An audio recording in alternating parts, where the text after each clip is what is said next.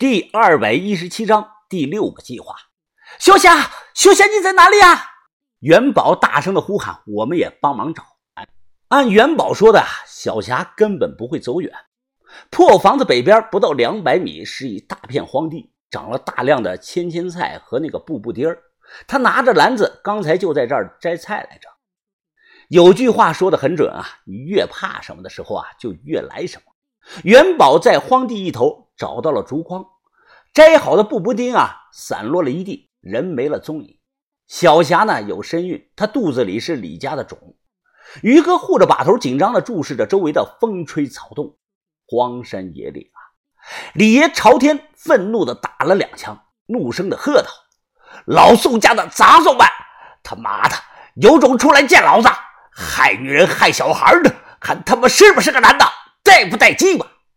啪！他妈的，给我出来！”小霞失踪了，元宝是六神无主，他像块木头似的杵在了原地，呢喃的说道：“都怪我呀，都怪我！这个时候我不该让他一个人出来挖野菜的，我不该呀！快过来看，这里有个手机。刚才啊都没注意到，青姨看到了，在破篮子最底下放了个手机，被野菜挡住了。手机是新款的摩托罗拉，有卡。小霞她自己没有手机，这是谁的呢？”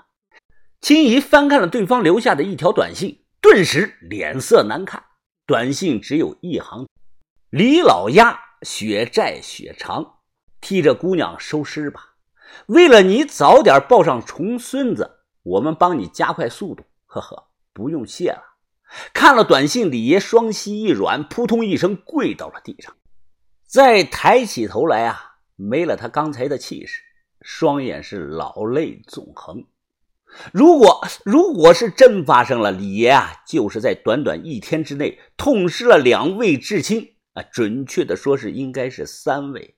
不对呀，现在最冷静的就是把头，他皱着眉说道：“不对，我提前选好了地方，我们才刚过来一天，对方不可能这么快找过来的。唯一的可能，把头的眼神。”挨个扫视在场的所有人，把头声音冰冷地说：“是有人卖了我们。”我一愣，小轩、豆芽仔在老太太那里，我自己没做，我没有啊。元宝和李爷更不可能，在场的还有谁呢？于哥、把头，还有青。元宝抬起头来，茫然地看着他。青姨摇了摇头，脸色平静地说：“我不解释，不是我，小青啊。”我知道不是你，而且我已经知道是谁了。把头，你快说说，是谁出卖了我们啊？把头叹了一声气，开口说道：“有时候啊，死并不可怕，哎，可怕的是会变的人心啊。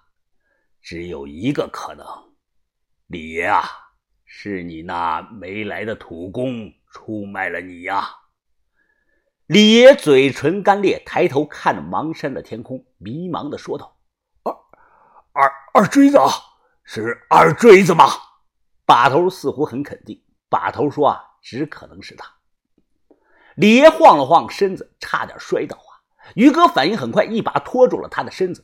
把头说道：“我以前见过二锥子，外表是个憨厚老实的男人，做的一手好土活呀。”但李爷啊，你们十年未见，对于一个离开的男人来说呀，十年的时间足够改变他了。把头接着说：“他知道我们的位置，李爷啊，你曾告诉过他，如果宋家兄弟如果给他一百万买这条消息，你说他会不会这样干呢？我认为啊，会的。”小青早就到了，所以啊，这就是二锥子迟迟不露面的原因。说到底，因为他根本不会来。青姨点了根细烟，手夹着深吸了一口，眼神复杂的抬头看天。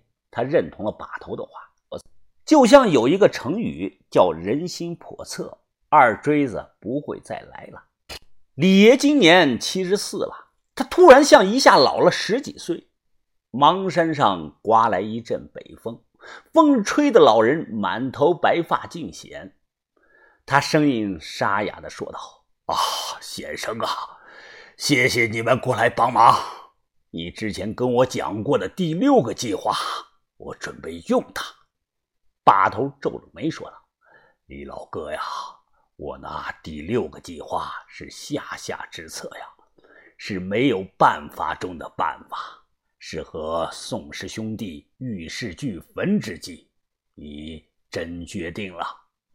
李爷毫不犹豫点头的说道：“我决定了，而且今天就要做。我要是早一点做，说不定小霞能活下来，我的重孙子也能活下来呀。先生啊，可能就像他们说的，我们真的老了，玩不过现在的这些年轻人了。”唉，把头叹了声气，沉默了。把头说的第六计划。是玉石俱焚之际，李爷啊要把那些人全拉下水。现在抖音上经常能刷到一种视频，一个女的举着自己的身份证说：“我是谁谁谁，我要实名举报某某某，我可以为我说的话负全部的责任。”我们那个时候啊哪有抖音呢？要想举报啊要准备好书面材料。洛阳当地啊这里叫白皮书，这是把头准备的。我没看过这个东西，但我知道啊，一定是有这个东西。现实的社会有时候啊，比电影精彩的多呀。只是我们每天生活在自己的小世界里，觉得这些事太遥远了。你们去查，如果按照我的时间线说啊，宋老三去年二月份进了监狱，九月份他就办了保外就医。而在洛阳啊，从一九九五年到二零零五年。宋家这几个人涉及到的刑事案件是一百九十五起，顶包案是三十四起。这些数据啊都是能查到的。根据我后来了解到的情况，抓走小霞的啊是一个姓蔡的人，外号叫蔡老六，他是宋老大的人。宋老大有三个心腹，分别是蔡老六、陈小华、赵崇华，哎，都是化名。有细心的人去查的话，就会发现蔡老六九四年用猎枪打死了人，后来啊被判成意外走火，短短几年就出来了。出来后就一直跟着宋老大，而把头准备的白皮书啊是要李爷亲手去交给一个姓张的同志。我想说这个人呐，但又不敢说，就隐晦的说一句，在当年洛阳小金库事件中啊，此人是刚正不阿呀，心中。只信正义，你们不知道吧？当时他过来的时候啊，宋庄这里就有村民亲自给人家送过两把大铡刀，一把是虎头铡，一把是狗头铡，还登过报纸。钱呢，对此人来说是起不到作用，哪怕就是一亿的现金摆在桌子上，他都不会看第二眼。我们这些人啊，对他这种人是七分怕三分敬，被逮到就死定了。小霞失踪的这天晚上，屋里总共是三个人，我李爷把头。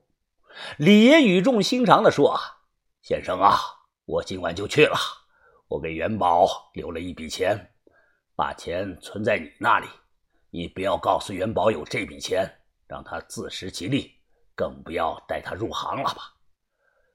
先生啊，元宝这么软弱，我知道最大的原因在于我呀。”是我望子成龙，又怕他步了他爹的后尘，小时候对他管得太严了。李爷眼睛红了，老了，老了，到最后我活得太失败了，老伙计背叛，亲人离开，哎，我最对不起我的孙女啊，还有我孙媳妇。现在我只希望老天爷能保佑我孙媳妇。保佑她肚子里的孩子，让她娘俩能活下来。他们是无辜的呀！如果他们能活下来，我李老鸭死后愿意下十八层地狱。咱们认识有多少年了？把头想了想说：“哦，咱俩应该是一九六八年认识的吧？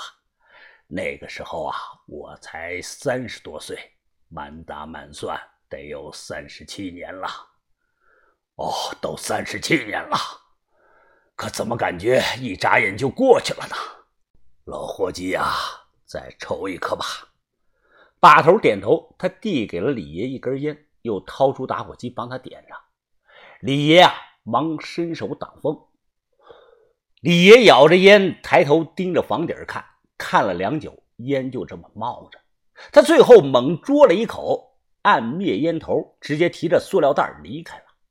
李爷已经下定了决心，这晚他换衣刮面，就算是一去不能回，也是要玉石俱焚。进京告状。